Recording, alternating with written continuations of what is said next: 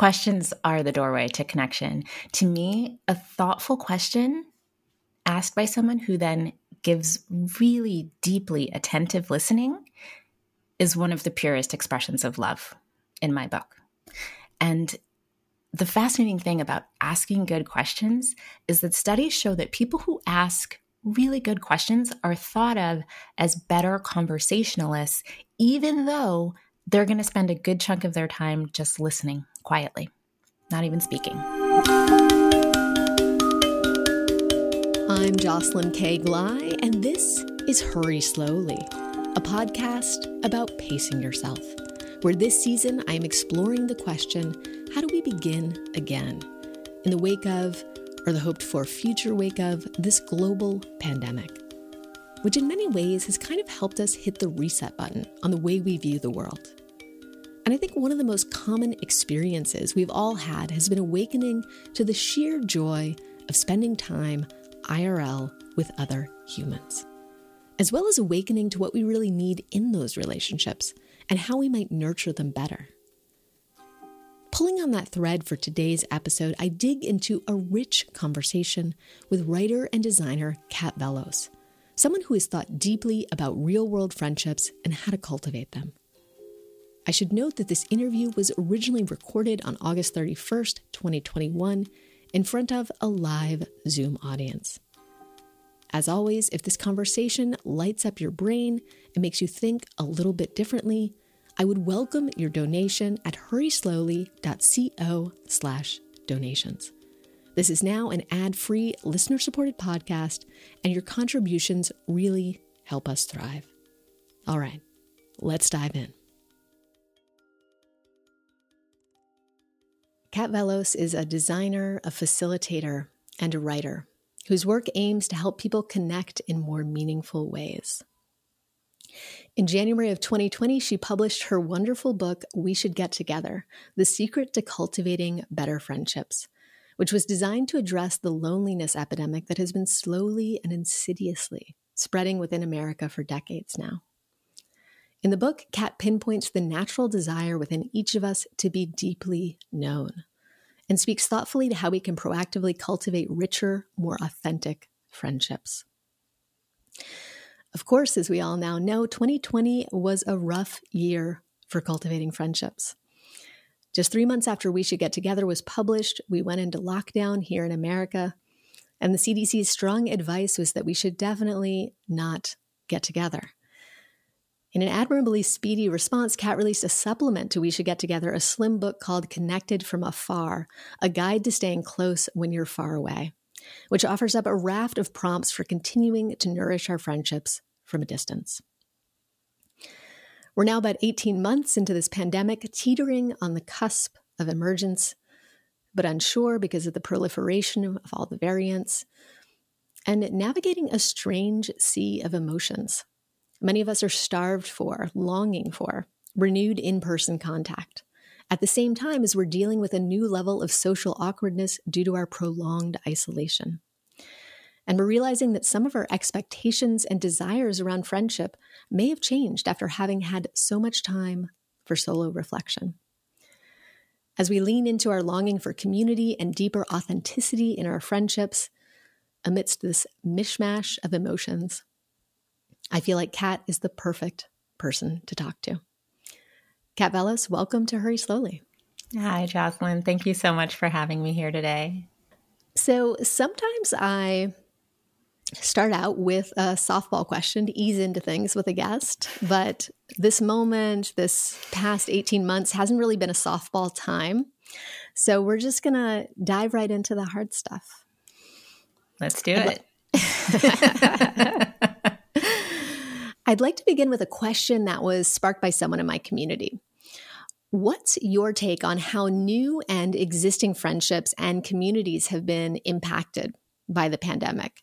And I would love to hear about the positives, if you see some, as well as the negatives. And I know this is kind of a big question, so take your time. Yeah, it's a big question, but it's a timely question. And it's something that uh, we can all relate to. You know, the pandemic has impacted the friendships and communities of essentially every person on the planet. Um, and because this illness is spread from person to person, uh, not from, you know, tree to person, it makes us look at every person in our life in a new way. Yeah, whether that's the people that we already know or the people that we don't know. So, with that has come a range of positives and negatives, as you mentioned. So, in terms of positives, one of the things that this pandemic really showed me and that I have reflected on in this time is a quote I once heard a long time ago. Um, and I can't remember who said it, but it said, The way to love something is to realize that it may be lost. And in this pandemic, what it's shown us is like our lives are so fragile and so fleeting. And the way to really show up and love each other is to realize how easy it is to lose each other easier now than perhaps any time in the before times. And so that goes with people. And and uh, with that comes renewed sense of value renewed sense of like wanting to tell someone that they matter to you wanting to tell someone how much your relationship means to you wanting to deepen those connections that matter to you because you realize you may lose them. They may not always be there. It's not something we can take for granted. And so with that it instigates us to be more intentional about connection. It instigates us to like be really upfront with each other, like put all our cards on the table. Um, and if it's weird or awkward, like that's completely relatable because we all feel a little bit weird and awkward. And I, I, think something sweet about that is that we can just be more emotionally open and we don't have to do as much of the like acting like everything's perfect all the time. Um, it's okay to say if you feel strange. It's okay to say if you feel out of place or out of practice because there's just a really good chance that whoever you're talking to can probably relate to that or has struggles of their own that are related to the pandemic. And so that relatability that we have to each other, I think, gives us more empathy and more acceptance for each other as well. And of course, there's negatives. This is certainly not a bowl of cherries. I would not say that at all. Um, and with that, certainly, as you mentioned, you know, the loneliness epidemic uh, that was already going pretty strong here in the United States, at least. It was already high. And unfortunately, for some people, the pandemic has exacerbated that. It's made it tougher to stay connected. It's made it tougher to make new friendships when people feel stymied by distance or a sense of like, if I can't see somebody face to face, how will I make a friend? Some people are doing that still. Um, but if the default uh, preference there is like wanting to do stuff IRL, then that frustration is going to be a real challenge at getting closer during this time of distance. Um, and one other thing that I think makes it a little bit, um, I don't want to say harder, I think it's a little bit more of a creative challenge is figuring out how to fit someone into your normal life. You know, nothing is normal life about right now, but it's also normal life is still happening in the, in this format. And so figuring out how to fit a new friend into your life when you're maybe staying home most of the time, maybe not doing the normal normal things you would be doing out and about in the world um, can be a different challenge. But I also think sometimes that the way that we approach this challenge and the opportunity that it comes with is sometimes based on our comfort level. It's sometimes based on our personalities, sometimes based on our approach to a situation, you know, because I've had people tell me during this time that they feel more connected than ever because they have leaned all the way into the opportunity of saying, like, wow, virtual hangouts and online communities make people so much more accessible. You don't have to be limited to face to face. And I've also had people on the other end of the spectrum say, like, wow, I feel so much more stressed, so much more disconnected. Um, and the interactions I'm having, you know, they feel too light, too shallow, you know, not really as deep as they want. And so it's really the full spectrum of experience. And um, I think it's important to honor that. How do you find yourself being more intentional. That was something that you had uh, just mentioned. I'm curious how that's playing out for you and the way that you're connecting with your friends. Definitely reaching out more to friends to tell them that I'm thinking of them, to tell them that I care about them, even if it's been a while since we've talked. That never gets old. Like, it's never a bad time to reach out to someone and let them know that they matter to you. Um, just today, I was thinking about a friend that I haven't seen in probably six months. And I was like, I'm just thinking of you and I'm sending you a lot of love and no rush or pressure to respond right now, but I just want you to know I'm thinking of you. And she was like, so happy and so sweet. She was like, Oh my gosh, thank you so much. I miss you too. And there's like no blame about how much time has passed. There's no like worry about any of that. It's just a sweet way to connect. And so taking the time to do that, whether um, through a text or through a card in the mail or through uh, whatever your favorite way to communicate is, or whatever way that you know your friend would love to be communicated with, like g- give that to them. It, it's really a gift. Yeah, that's something I've been a lot more conscious of doing lately is when I'm having, you know, positive or grateful thoughts about someone to just make sure I take that out of my head and, you know, communicate it to them um, as soon as possible because we could all do with a little bit more of that. And, you know, I think that's in line with something else that you mentioned, which is really this kind of openness and this tenderness that has really emerged um, alongside of this situation, which is definitely something that I've felt as a real opportunity for experimentation within my professional life, for experimentation within my friendships. There's been something really freeing about that. Is is that how you've experienced it as well? Yeah, I mean, I as a designer, one of the things I remember, like the way that I looked at this situation was like, oh my God, this is like the world's most bizarre design challenge. You know, because as a designer, one of the things that I know is like you work within constraints. You always work within constraints. And it's often the constraints that give rise to creativity. You know, it's like if I'm thinking about making something or creating something, it's like, sure, the sky's the limit, but there's usually some boundaries on that. And I remember pacing up and down one day thinking like, wow, like we are going to get together and it's not going to be in person or like we're going to have um, a connection event and it's not going to be face to face. You won't be able to make eye contact with somebody for real, for real. Unless they're like looking in the webcam like this, you know? And I just remember thinking, wow, like what a freaking crazy design challenge uh, to work within constraints of this nature. And I've met a lot of people who have leaned into the the challenge of this and said like what can we do right now that we could not do before? Not to say oh better or worse, but just what's different. Like what is special right now that we can do? Whether um, I've met a lot of people uh, through running one of the programs I did for a while in the pandemic that were like, you know what? Let's get really into snail mail. Let's like send cards and send letters because you know people are home and they would love to get some sweet mail at home, you know. And other people have come up with like really fascinating online virtual events, um, creating experiences for people to come together online in a way that is imaginative and creative and playful and wouldn't be possible for everybody to attend uh, without great expense or challenge in a physical room, you know? So I think that those sorts of things are kind of inspiring, not kind of, very inspiring, and have been a really special part of this moment.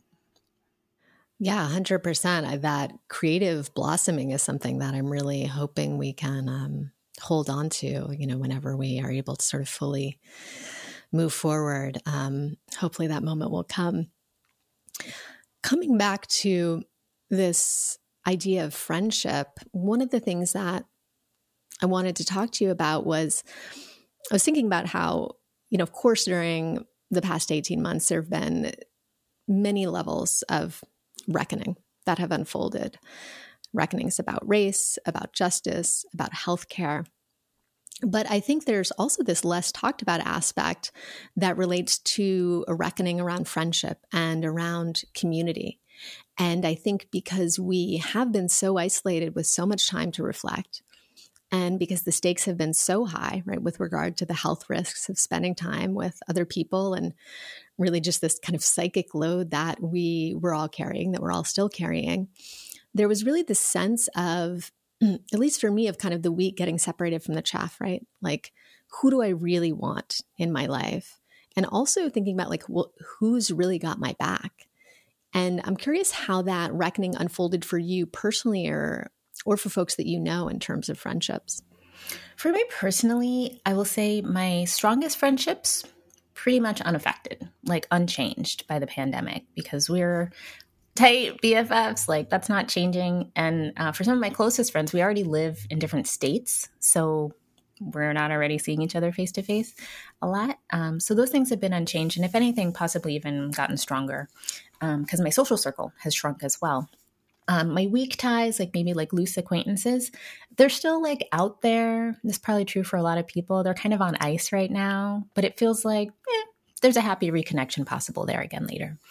Um, and what I've experienced and a lot of folks have experienced is like that middle circle, those mid strength ties kind of being the ones that are the most like, what's up with these?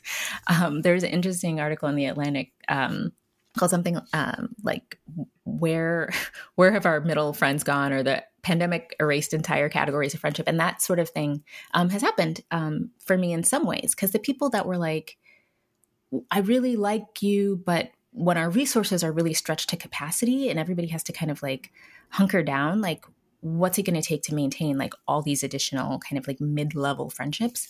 And so i think there's been um, a quieting for a lot of folks myself included of that middle ring of people um, not always due to conflict or challenge um, sometimes just due to ability like capacity like what what do what can you do how much can you maintain from your position at home in front of your couch and as an introvert, I have to say that I'm not necessarily bummed about a quieting down of my social life during this time because honestly, before the pandemic, I often felt kind of stretched thin, like the pressure to be constantly social, the pressure to be constantly going.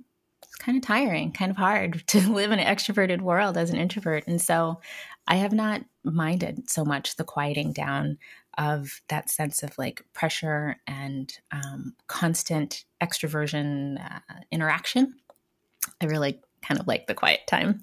Um, and for a lot of folks that I know, you know, they've expressed that they have less patience for some of their weak friendships. So like separating the wheat from the chaff, like you talked about, a lot of people taking stock and acknowledging, like, hey, if this, you know, friendship wasn't actually a real choice, it was kind of just out of convenience or obligation, they're like, eh, maybe now's a good time to take a step back. And that's okay because everything's kind of on the table right now. Everything's kind of okay. You don't have to gnash your teeth about it. So I want to shift gears into talking a little bit more of some of this core elements of friendship. And we should get together. You quote Andrea Bonior, who's the author of another book about friendship, as saying, quote, trust is built when we have the opportunity to let someone down, but we don't, end quote. Could you say a little bit more about your perspective on trust and friendships and maybe maybe how if at all the pandemic has affected that perspective? Yeah, I really think it's taken on a whole new dimension in the pandemic. Trust, you know, like I was saying earlier, like this this view that we have now into each other's attitudes and the and the things each other value. It's just like an entire level of understanding that would not have been possible before. So when I think about trust, I don't only think about like trust with me, like one to one, you're a person, I'm a person, do I trust you? I also think about trust in terms of the world that we share together, you know? So I think about you know, how does this person that I call my friend care about their fellow humans? How does this person care about their health, my health? Um, what values are important to this person? Um, is this someone who prioritizes community care or their personal preferences above everything else? And so, trust for me is informed by the answers to all of those kinds of questions. And if I were to think about these kinds of questions and answers like in the pre pandemic time, all of this would be rhetorical because be like, oh, if there was like a world crisis, like what would you do? It's like right now there is a world crisis. So all of these rhetorical questions are extremely literal and they're observable. It's not hypothetical anymore. And so we're watching in real time how each other responds. And in doing that, we learn so much more about each other. We learn about ourselves. And I think it gives us an opportunity to inform in a much, much deeper way do I trust this person? And like how much do i want to trust them? How much do i need to trust them? You know to make an analogy um, if i were to think about seeing um, somebody doing something that i felt was like harmful right? So like it could be as simple as like throwing litter on the ground or like something much more damaging like hurting an animal or hurting a child. Like I would not trust that person. Um, even though they didn't hurt me personally, like that action hurts the world. It hurts other humans that I care about or other beings that I care about. And so trust is affected by those things that we observe about how each other creates a healthy world with healthy relationships in it. And so being um, observant of each other and how we treat each other and this world that we share are opportunities to also build trust and there are opportunities to sometimes lose trust or to break trust. So that's it's it's a much broader perspective and maybe maybe I think more deeply about this than a lot of other people do, but that's honestly a big part of how I I see it. One of the things that really comes out in your book in We Should Get Together is this deep thoughtfulness and really I'm trying to think of a sexier word, sort of maintenance that goes into you know cultivating really deep friendships. And I think for a lot of us the expectation is a certain kind of effortlessness mm. with friendship that we really don't expect from our romantic relationships or our familial relationships. And I'm curious if you could speak to that expectation of effortlessness. Mm. I think that the illusion of effortlessness is the cause of a lot of unnecessary strife and pain because none of these things is effortless. You know, as you mentioned, not romantic relationships, familial relationships, and friendship. You know, maybe because at some point in our life, like childhood. Maybe some of us experienced friendship being really easy, um, being somewhat effortless. And so we're like, oh, it should always be that way. But nothing about being a child is equivalent to being an adult. Like every single thing about being an adult is more complicated than it is in childhood. and so the same is true with friendship unfortunately and and i don't think that's like a quote unquote bad thing like we get more complex and our lives get more complex. And so sometimes our friendships and our relationships and how we interact is going to get more complex, but that's not necessarily a negative thing. And there's something else about this effortlessness that I that I think about when you ask this question and it has to do with the like spreading of this idea. I don't know if you've like maybe inter- encountered this, but there's this idea around like people removing anything from their life that doesn't serve them. It's like, oh, that doesn't serve me. I'm removing that from my life. And and what's underlying this idea and that I think is a little problematic is this idea that we should only keep things in our life that like serve us. Like everyone in the world is here to serve me and everything in the world is here for my like sole perpetual pleasure and like only serving me. And I, I, the reason I think that's problematic is because if you're going to throw away a person or a relationship at the very first sign of challenge or dissatisfaction or um, conflict, then you're going to rob yourself of a lot of opportunities for growth and for healing and for forgiveness. And you might find yourself like constantly disappointed. And so I just don't think that we should think of friendship in that way. It's like, oh, you're just here to serve me. And if this doesn't serve me, get out of here. Um, it's just a trap. And I think it's a path to disconnection and, and loneliness. So, um, you know, when I think of this question, I think of like that JFK quote, like, ask not what your country could do for you, but what you could do for your country. It's like, ask not how your friends can serve you, but how can you be of service to your friends, actually? How can you show up with commitment to show these people that they matter to you so that we don't treat our relationships like a place of extraction or consumption, but instead think of them as a place for connection and understanding and growth and like real dedication. And when we do that with understanding and growth and dedication, like that actually, it's not effortless, but that's where the good stuff is. Yeah, that idea of extraction was really what was coming to mind for me and is something that came up in a previous interview um, on Hurry Slowly, where we were talking about that idea of looking at friendships or relationships in this very transactional, yeah. capitalistic, exchange based type of way where there's a very kind of short timeline for whatever, you know, energetic exchange, exchange of support is happening, and that we eh, you know would be much better served by looking at that as having a really much longer arc you know that it's not an exchange that it's more you know sort of a who knows, a circle or a web or a network, you know, that we're kind of feeding into rather than this one to one you give me something, I give right. you something type of attitude. Yeah, it's not a transaction. You know, certainly there needs to be balance and reciprocity and mutuality in friendship, but it's not a transaction. It's not a plate. It's not a store.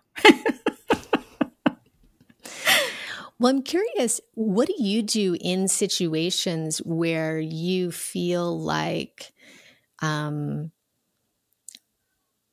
it is imbalanced when you're having um, you know the way that you're um, having a conversation with someone or you know in a repeated fashion right? Where maybe it feels like you are not being given space or you are not being heard in that friendship. How do you deal with situations like that? I'm trying to think of a specific example. I'm really quite blessed with really uh, reciprocal friends, right? or maybe those are the ones who've uh, filtered to the top and stick around for a while. Um, but I think it's important to ask for what you need. And I also, when when I think about that question, I also think about so this is the non reciprocity that you're talking about doesn't come up for me so much in terms of communication, but an example of where this has come up for me is in terms of like availability and the reach out, like the reach out, reach back thing, right? Um, and one way that that has manifested in my life is that I have chosen to not have kids, not be a parent. Many of my friends have chosen to become parents. And so when that happened, that change happened in, in their life, suddenly their availability um, was much less, right? Because taking care of a newborn or an infant or a child is a lot of extra work that I don't have to deal with. Um, and so that lack of reciprocity would come up there of, uh, wow, like I'm reaching out to you and like maybe you're not reaching out as frequently. Um, or I would like to meet up, but I always have to come to you. Uh, and so like that sort of imbalance or reciprocity would come up. But I think it's important to just like take into consideration like what is this person's circumstance like maybe it's a gift that i am more available than they are and that doesn't need to be a critique or a fault with them particularly if there's an acknowledgement from them um, i've had this conversation with a friend who you know she had a one year old or within the first year of her kid's life she just like was really upfront with me and was like i need to just let you know i am really sorry but i just have no time for anything else taking care of this baby is a full time thing. And I was like, girl, I get it. Like, don't stress. Like, when you're free, hit me up. And if not, I'll reach out to you, but please don't feel pressure, you know? And I think that when we really have empathy for each other and a lack of like blame and not like counting chips and like being like, well, you didn't do this perfectly, so I'm mad at you. It's like, let it go. Like, don't take it personal. Like, really just try to understand what the other person is going through. And when you can be together, be in the moment. And if you can't, look forward to the next time. So, I want to shift gears and get a little more into balancing the importance of friendship with other things that are happening in our lives. And when I tap into the pulse of people around me right now, I'm feeling a lot of kind of tectonic shifts happening, right? Huge ruptures and openings and life changing decisions being made. And I'm hearing about a lot of folks who are deciding to pick up and to move to a new city, or they're deciding to take an entirely new career path. And one of the things that was really interesting to me about you as I was reading your book is that it's very obvious that you deeply value friendship and personal connection, but you're also someone who moved three times and took six different jobs in the seven years preceding the creation of the book we're talking about, We Should Get Together. And so I'm curious how you weigh the value of rootedness and the connection that that gives you to your community versus the value of reinvention and pursuing self growth or pursuing professional growth. I feel like there's a tension there between self actualization and belonging that I think a lot of us are exploring. There is absolutely uh, a tension there. And uh, one of the earlier sections in the book where I talk about our extremely mobile culture and like constantly moving way of life is like one of the biggest uh, impediments to friendship. When I was in my 20s and 30s, um, I placed a much higher value on exploration and that reinvention that you're talking about. So I like that freedom of like new adulthood. I was like, I can move anywhere, I can do anything. Um, this is amazing. uh, it was very energizing, and I made friends at, in a completely different way at that time in my life. And then somewhere around the second half of my 30s, uh, I decided I wanted to stay in one place for a long time on purpose, right? And that's this place I live now in California. And ironically, the more I stayed still, the harder it was to keep my friends because they kept moving. and I talk about this in the book. I'm like, where is everybody? Like, I'm going to goodbye parties like every couple months.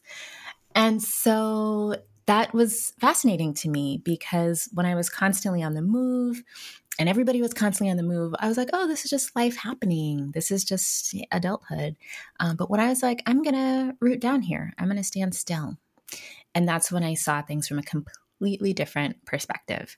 And that's when that tension around community and connection and consistency and that belonging really got highlighted there. And so I do think with that, the learning uh, for me out of that is that connection belonging can be found right wherever you are. Um, and instead of being addicted to this idea that the grass is always going to be greener someplace else in another city, in another place, um, it's good to also explore, like just bloom right in the pot where you're planted.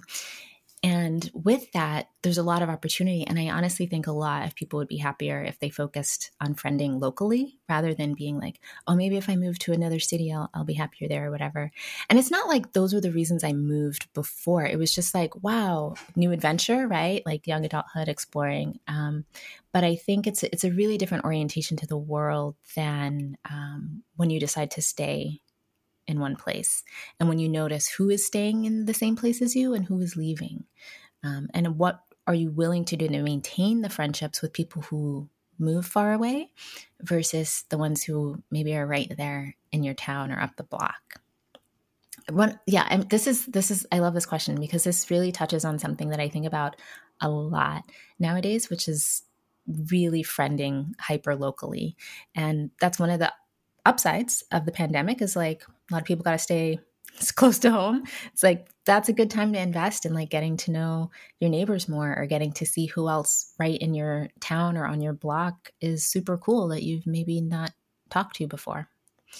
I mean, literally every one of my new friends here where I live in upstate New York, I made through my dogs, through walking my dogs uh, at the same place every morning. So definitely keeping it hyper local, I think, in that way.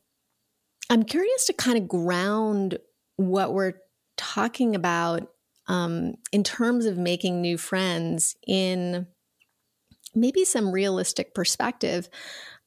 I'm here, I'm upstate. I moved here um, in October of 2019, about six months before the pandemic started. So I kind of got here. I had time to get settled into my house. I made it through an upstate winter and then I was ready to come out and emerge and meet folks. And obviously you know that didn't happen in the way that I had anticipated. And it's definitely been a real challenge to meet folks during this this time I've I've felt although certainly I have made some some new friends who are we're deepening those relationships. But as you know people listening are thinking about um, you know maybe they've moved to a new place maybe they're thinking about moving to a new place or maybe they're just in a place for their lives where they really want to make new friends. I'm curious what your perspective is on like literally how many new friends do you think it's realistic to make within a certain time period? Like let's say a year because I feel like we don't even give ourselves a yardstick sometimes for these things. And then, you know, we feel disappointed because we haven't kind of set ourselves up with any type of realistic expectation. Great question. One in a year is doing good. So, Robin Dunbar, who um, is an evolutionary psychologist, uh, study, you know, the founder of Dunbar's number, which looks at like how many people we can realistically maintain relationships with, um, studies this stuff he has a wonderful book called uh, Friends. it's if you're a total geek like me and you like reading about scientific studies, it's just like page after page of like summaries of studies that him and his colleagues have done. And one of the interesting findings from one of them is that on average, adults lose 1.5 friends each year. And again, lose could be for any kinds of reasons. It doesn't always mean having a big fight and a breakup. Sometimes it is. Sometimes it's just drifting apart through like the natural flow of life. Just through natural attrition, you're just going to be losing one to two friends per year. And so you need to be adding one to two friends per year just to remain like stasis, right? Just to have that like consistent access to friends and not just have them all trickle away after a few years. And so don't feel bad if you have not made your one friend yet. It's August, you're still working on it. Um, it's okay. And with that, you know, there's similarly, maybe not the most uh, brightest statistic is that the average American hasn't made a new friend in the last five years. And so, if you're aiming for one good friend a year, like that is a really, really good goal because you have to acknowledge too that it takes time to turn a stranger into a really close friend. Um, according to research by Jeffrey Hall, it takes 200 hours to convert a stranger into a best friend. And so give yourself time. It's going to take time. It's going to take frequency of contact. It's going to take communication. It's going to take time to really weave your life together and to become not just a cool person that you each know, but like someone you might call in a time of need or someone you would be there for, like at the drop of a hat. And so investing in that depth and creating that depth is not um, a, a waste of time and it will take some time. And you need to say, like, you have the time. A lot of people say, oh my gosh, I don't have that much time. And it's like, well, a lot of us use our time on social media or we watch season after season of different shows on Netflix. And it's like, you have time for friends. But when you make a choice to spend that time a different way, instead of maybe spending a connection uh, activity or special conversation time with that friend, like that's time that you're trading away from deepening that relationship. So that's all it is. People like different kinds of de- depth. You know, some people like to do activities together. Some people like to have really long heart to heart conversations. I'm more in that latter camp, but you need to kind of be uh, compatible with what your goals are and in the dedication that you each want to make to like staying a part of each other's lives and how you show up for each other is what's going to help you become that hopefully not just a good friend this year but a good friend for many years to come I have to say that um, picture feels a little grim to me. These one to two friends fading away every year, and then you know maybe making um, one to two good friends per year. Definitely the making of the new friends, one to two friends a year. That that feels feels really accurate to me. But maybe to um, lighten this picture a little bit, I'm curious if we could talk about, and I know you talk about this in your book a little bit, um, some ways to maybe accelerate um, that process of cultivating intimacy with someone. Um, for instance, I have a relatively new friend um, who I met um, maybe a few months before I moved upstate, but who now feels like a very close friend.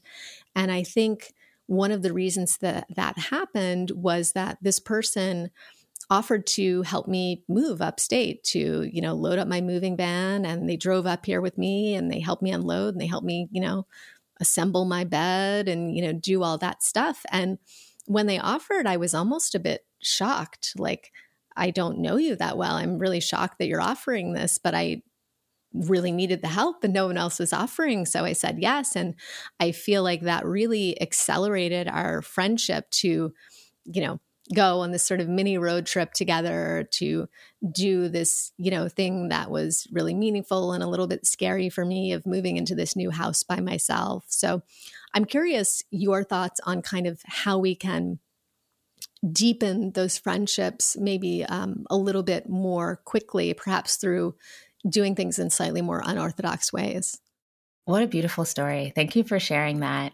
Um, and are you still pretty good friends with that yes, person? Yes, They recently moved up from the city and now they live 20 minutes away, and I'm having dinner with them after this interview. I love this. this is beautiful. Absolutely. One of the best ways that you can deepen a friendship is by helping each other out. Um, so many people are afraid to ask for help, but are so excited to receive it. And that is a really, really special way to deepen a friendship. I have a whole section in the book about asking for help because a lot of people feel nervous doing it. They're worried. They don't want to, you know, inconvenience anybody or be a burden. And it's like, it's a gift when you invite someone into your life in that deeper way, whether it's like you said, helping you move or picking you up from the airport and asking about your trip or helping with your kid. Like it is a real honor to be invited. And because what that shows is trust. When you allow someone to help you, it shows that you trust them. And that's one of the ways that we deepen trust is by giving each other chances to earn that trust and then doing it.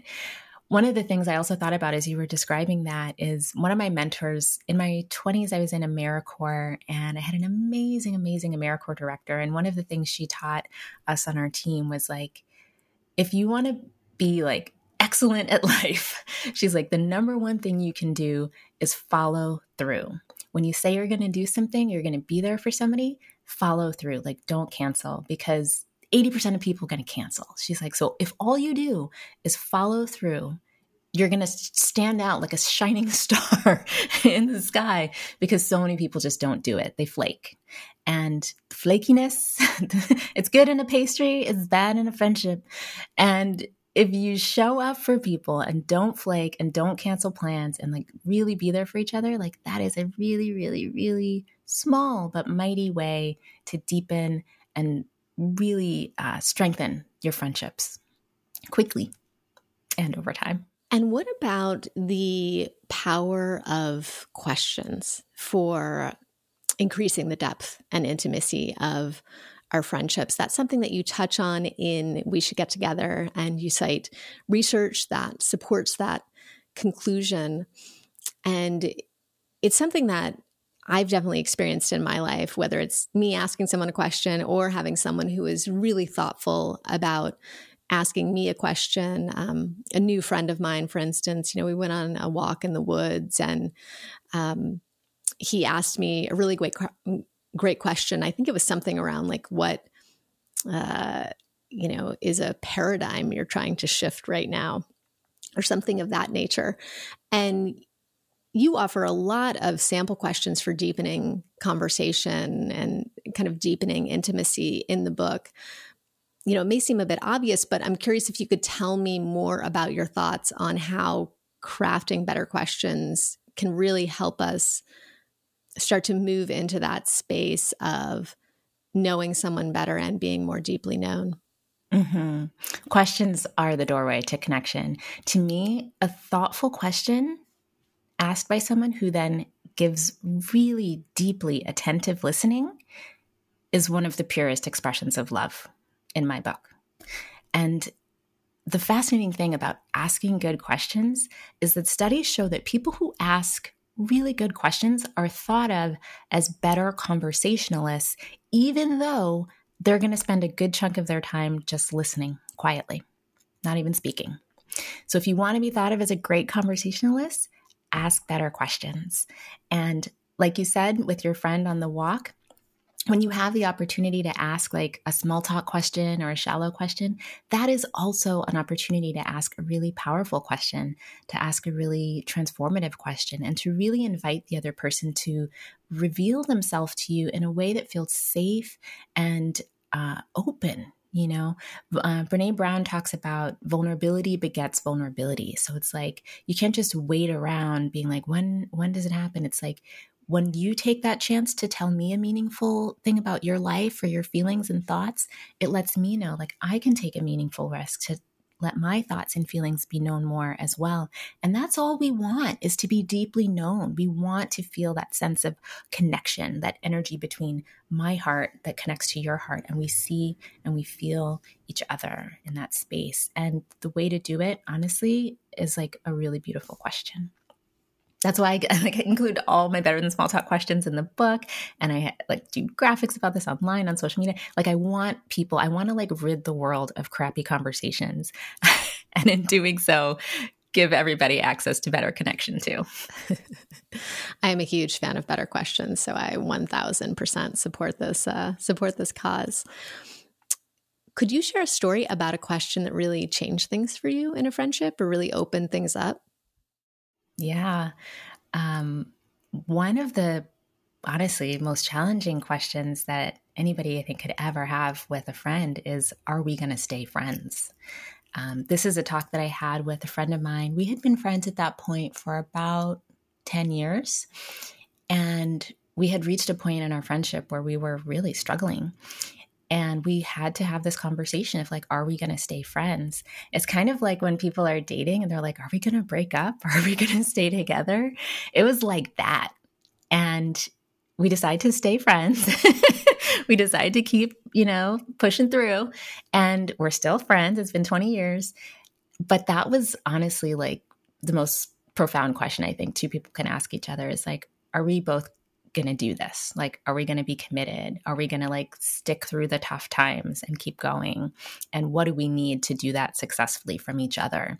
Because people change over time and the way that we who we are in the world and who we can be to each other will change over time and so that question of are we going to stay friends is really one of like are we going to be committed to this and to learning and growing and to allowing the other person to also learn and grow and possibly change over time so that's that's a question that really I don't know if it changed things for me in a friendship, but it changed certainly my perspective on what it means to be in a committed friendship. And I'm really, really glad we had that conversation.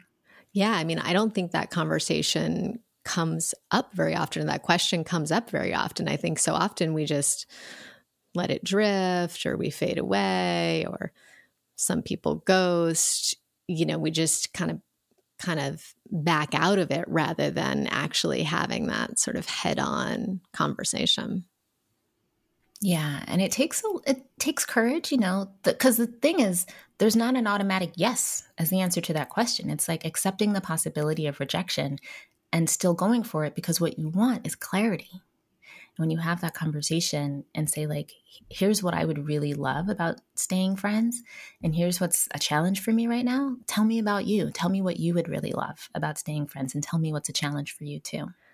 I love that word clarity. I feel like it's what I am constantly seeking in all situations. And it is also something that is uh, frequently much more um, painful or difficult to grapple with at first than I expected going into it. Sort of the, the prelude to any healing, right, is clarity. But then you have to kind of move into that. You are a self described introvert. You already talked about that. I'm curious what you think introverts need to know about building new friendships and community and how you think that's different from the approach that extroverts might take. Yeah.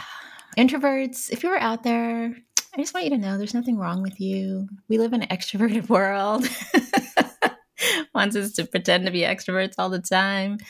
Um, team introvert, yes, I see you. And the book Quiet, by the way, is also a really empowering book for introverts to read um, in terms of uh, our approach to not just friendship and community, but also like leadership and how we show up in the world. Um, there's nothing wrong with being introvert. And I think the skills and qualities that make people introvert are also a gift that thankfully I, I think more of the world is beginning to understand and appreciate.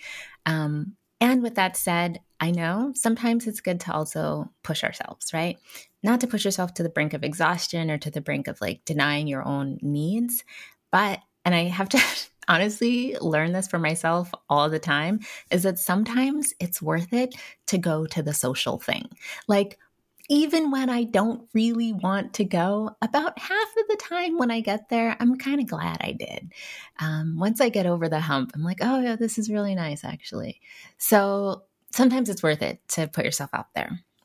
And the other thing is that studies have shown that for people who are experiencing loneliness, and this is not a thing that says only introverts are lonely or anything like that, I'm not saying that, but people who often are, are lonely or are worried about making friends or worrying that they're going to be like bad at making friends or not going to perform socially like perfectly or who uh, kind of berate themselves about how they performed socially in the past like all of these like insidious kinds of thoughts they're they really get in the way of connection. They make it more likely for us to think that other people don't like us they make it more likely for people to dislike us, and then we end up feeling more lonely. So, really, really try to let that go, whether it's through practicing affirmations or mantras, like really just try to let that go. Be in the moment, focus on the other person, be curious. Most introverts are already great listeners.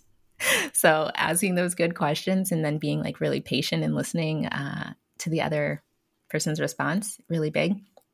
And uh, let that be enough you know?